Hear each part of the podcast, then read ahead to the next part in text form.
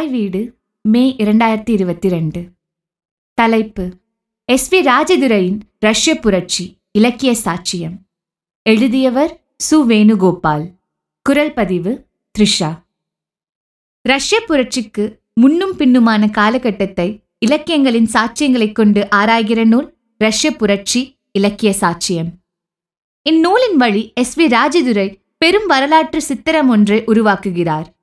வரலாற்றுக்குரிய மாபெரும் பொறுப்பை இலக்கியங்கள் ஏந்தி நின்றதையும் பொறுப்பை ஏந்த முயன்ற படைப்பாளிகளை நொறுக்கி ஒடுக்கிய விசித்திர அரசியல் சூழலையும் விமர்சன கண்ணோட்டத்துடன் ஆராய்கிறது இந்நூல். இலக்கியங்களின் துணை கொண்டு அரை நூற்றாண்டாக நிலவிய சர்வாதிகார ஆட்சியை விமர்சனத்திற்கு உட்படுத்துகிறார். ரஷ்ய வரலாற்று சூழலில் புதிய அரசியல் புரட்சி கணிந்து வரும் சமயத்தில் லெனின் தலைமை ஏற்று நிகழ்த்துகிறார். போல்ஸ்விக்குகள் போன்று வேறு சில புரட்சிகர அமைப்புகளை ஒன்று திரட்டியே ஜார் ஆட்சியை வீழ்த்துகிறார். இந்த புதிய வரலாற்று கொந்தளிப்பை புரிந்தவராக லெனின் மட்டுமே இருந்திருக்கிறார். பாட்டாளி வர்க்கத்திற்கும் முதலாளிய வர்க்கத்திற்குமான முற்றும் முழுதான முரணில் விளைந்த புரட்சி அல்ல தீரமிக்க செம்படையால் நிகழ்ந்த வெற்றி. ஒட்டுமொத்த மக்களின் புரட்சி அல்ல ஆனால் இவ்வித புரட்சி நிகழ்ந்த பின் பெரும்பான்மை மக்கள் ஜார் ஆட்சியின் கொடுங்கோன்மையிலிருந்து விடுதலை பெற்றதாகவும் நினைக்கின்றனர். இது லெனினுக்கு அல்லது போல்ஸ்விக்கு கிடைத்த வெற்றி. அதிகாரம் முழுக்க முழுக்க பாட்டாளி வர்க்கத்திற்கே என்று மெல்ல மெல்ல குவிய தொடங்குகிறது. கட்சிக்காரர்கள் மேலாண்மை அதிகாரத்தை எடுத்துக்கொள்கின்றனர். எஸ்விஆர் ஒரு குறிப்பை தருகிறார். புரட்சி நடந்த காலகட்டத்தில் எண்பது லட்ச பாட்டாளிகள் மட்டுமே இருந்தனர். ஆனால் சிறு பெரு விவசாயிகளின் பத்து கோடி பேர் இருந்தனர். இந்த பத்து கோடி விவசாயிகளின் உணர்வுகளை அடக்கி ஒடுக்கி அழித்தொழிக்கிற ஒரு காரியத்தையும் பின்னாளில் செய்கிறது இந்த பாட்டாளி வர்க்க புரட்சிகர அரசியல். முக்கியமாக ஸ்டாலின் ஆட்சி காலத்தில் கொடூரமாக தீர்த்து கட்டல் நடக்கிறது. உற்பத்தி உறவுகளில் விவசாயிகளின் உழைப்பு அர்ப்பணிப்பை லெனின் புரிந்தவராக இருக்கிறார். எனவே பக்குவமாக நடந்து கொள்கிறார். புதிய பொருளாதார கொள்கையை அறிமுகப்படுத்துகிறார். மக்களை மெல்ல மெல்ல இந்த புதிய வரலாற்று சூழலுக்குள் மாற்ற நினைக்கிறார். ஜார் ஆட்சியை வீழ்த்திருந்தாலும் மக்களின் மனதில் உள்ள நிலைவுடைமை மனநிலையை வீழ்த்தவில்லை என்று கருதுகிறார். கலை இலக்கியங்களின் மூலம் மெல்ல மாற்ற நினைக்கிறார். ஸ்டாலின் நேர் எதிராக மேலிருந்து கீழாக அதிகார ஆணைகளின் மூலம் உடனடியாக மாற்றத்தை நிகழ்ந்த முனைகிறார். லெனின் ஸ்டாலின் காலத்திய ஆட்சி அதிகாரிகள் ரஷ்ய பண்பாட்டை உடனடியாக துண்டித்து புதிய இயந்திர உலகை புதிய பண்பாட்டிற்குள் புகுத்த வேண்டும் என்று ஒடுக்குத்தலை தொடுக்கின்றனர். தடியால் அடித்து காயை பழுக்கு வைத்தல் போன்றதொரு செயல் திட்டத்தை லெனினை விட ஸ்டாலின் துரிதமாக செய்கிறார். அந்த வகையில்தான் இலக்கியம் கட்சி விரும்பும் இலக்கியமாக இருக்க வேண்டும் என்று மார்க்சிய யதார்த்தவாதத்தை புகுத்துகின்றனர். லெனின் ஆட்சி காலத்தில் மார்க்சிய யதார்த்தவாதம் வற்புறுத்தப்பட்டாலும் லெனின் தனது ஆட்சியின் திட்டமாக முன்வைக்கவில்லை. பல்வேறு வகையான இலக்கிய குழுக்கள் இயங்குகின்றன மோதுகின்றன படைக்கப்படுகின்றன. லெனின் மார்க்சிய யதார்த்தவாதத்திற்கு முன்னுரிமை தந்தாலும் எந்த குரலையும் நொறுக்கவில்லை. புரட்சி காலத்திற்கு முன்பு நிகழ்ந்த இலக்கிய கருத்து மோதல்களை விட லெனின் காலத்தில் கலை இலக்கிய கருத்து மோதல்கள் உச்சத்தில் இருந்தன. இந்த கொந்தளிப்பை லெனின் அங்கீகரித்தார். லெனினுக்கு இலக்கியம் பற்றிய தனி கருத்தியல் இருந்தாலும் வேறு எதிர்த்துருவங்களில் எழும் கருத்தியல்களுக்கு சுதந்திரம் அளித்தார். ஸ்டாலின் அழித்தொழித்தார். ஒற்றை குரலில் நவீன பாட்டாளி வர்க்கத்தை முன்னிறுத்தும் படைப்புகள் கட்சி மார்க்கத்திற்கும் சாதகமாக இருக்கும்படி படைக்கப்பட வேண்டும். கலையில் சுதந்திரம் கூடாது. ஆட்சியை விமர்சிக்க கூடாது. அரசு முன்வைக்கும் கோணத்தில் படைப்புகள் படைக்க வேண்டும் என்று நிர்பந்திக்கப்பட்டனர். படைப்பு சுதந்திரத்தை ஏந்தி நின்ற அத்துணை படைப்பாளிகளும் ஒடுக்கப்பட்டனர். அவர்களை தற்கொலை செய்து கொள்ளும் விதமாக நெருக்குதலை கொடுத்தல் சுட்டுக்கொள்ளுதல் நாடு கடத்தல் எழுத விடாமல் முடக்குதல் என்கிற விதமாக எதேசதிகார நடவடிக்கைகள் கடுமையாக செயல்பட்டன. ஸ்டாலின் காலத்திலிருந்து ரஷ்ய இலக்கிய பரப்பு முழுவதும் வறண்ட பரப்பாக மாற்றி காட்டினார். அவர் காலத்தில் படைப்புமிக்க Mayakovsky Yesenin Mandelstam Pilnyak Babel Zamyatin Fedin Akhmatova Marina ஃபாஸ்டர்நாக் எஸ்டு வேஷங்கோ Solzhenitsyn முதலியவர்கள் இயங்கா முடியா வண்ணம் ஒடுக்கப்பட்டனர் அல்லது சுட்டுக் கொல்லப்பட்டனர்.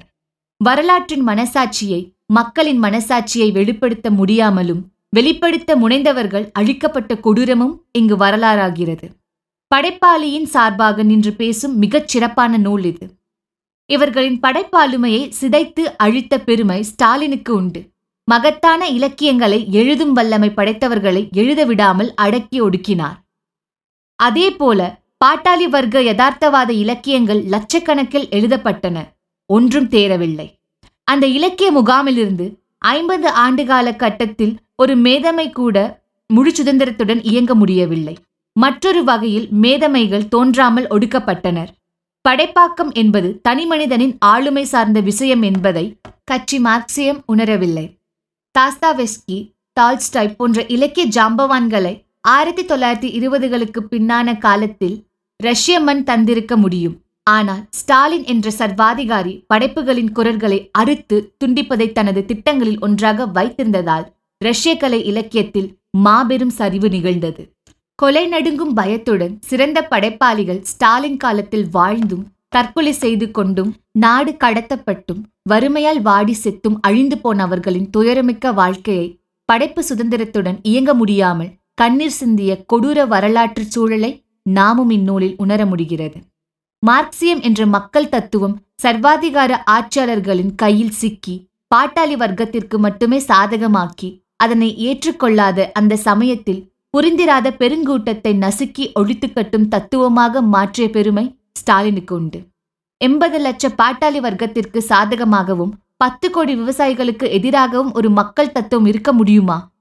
இயற்கையை அழித்து எந்திர உலகை நிறுவுவதை மட்டுமே சிறந்தது என்று சொல்லுமா? கருத்து வேறுபாடு உள்ள சக தொழிலாளர்களை சுட்டு தள்ளுமா?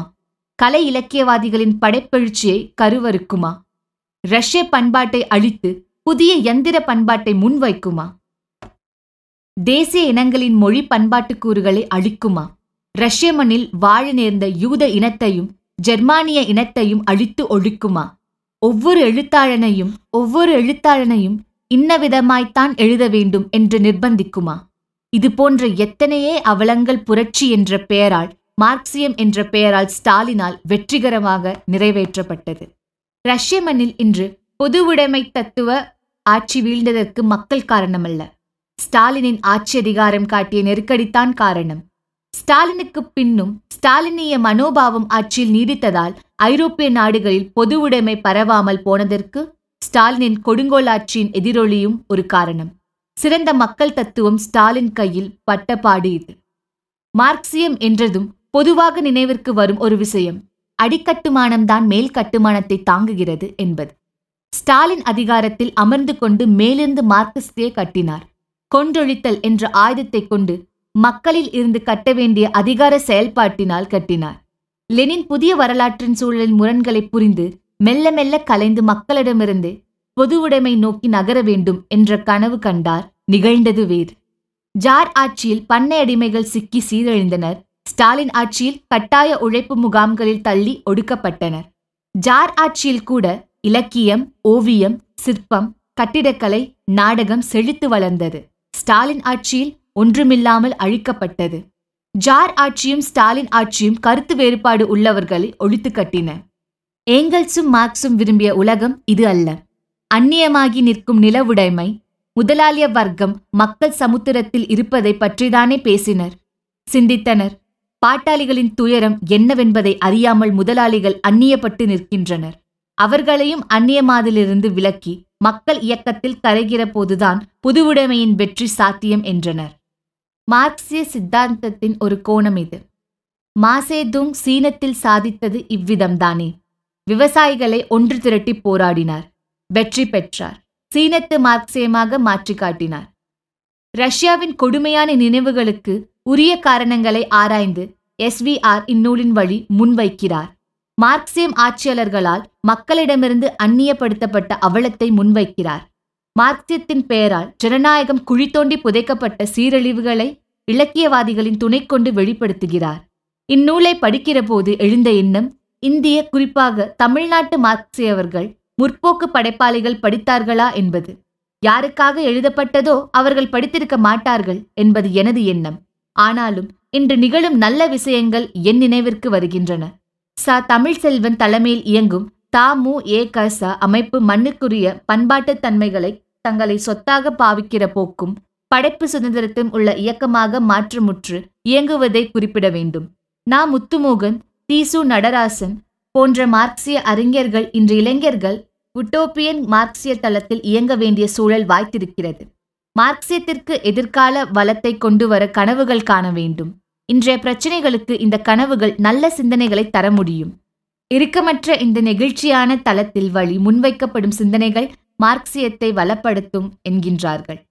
மார்க்சியத்தின் மீதும் ரஷ்யா மீதும் பெருங்காதல் இல்லாமல் இந்நூலை எஸ் வி ராஜதுரையால் எழுதியிருக்க முடியாது.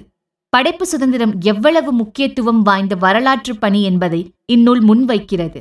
மார்க்சியத்தை செழுமைப்படுத்திக் கொள்வதற்கான ஒரு விவாத நூலை தமிழ் சூழலில் முன்வைக்க முதன்மையானவர் எஸ் வி ஆர் புரட்சிக்கு முன்னும் பின்னுமாக நிலவிய இலக்கிய இலக்கியங்கள் அரசியல் இயக்கங்கள் முரண்கள் மோதல்கள் என்று அனைத்து தரப்பு தகவல்களையும் திரட்டிக்கொண்டு ஆய்வு செய்திருக்கிறார். படைப்பியக்கத்திற்கும் அரசியல் மாற்றங்களுக்கு இடையே இருக்கும் உறவை கூர்மையான விமர்சனத்துடன் முன்வைக்கிறார். ரஷ்யா போல பிற தேசங்களில் இலக்கியமும் சமூகமும் இவ்வளவு பிரிக்க முடியாத பிணைப்புடன் இருக்குமா? என்ற நல்ல சந்தேகத்தை எழுப்பும்படியாக ஆய்வு செய்திருக்கிறார் எஸ்விஆர் நன்றி வணக்கம்.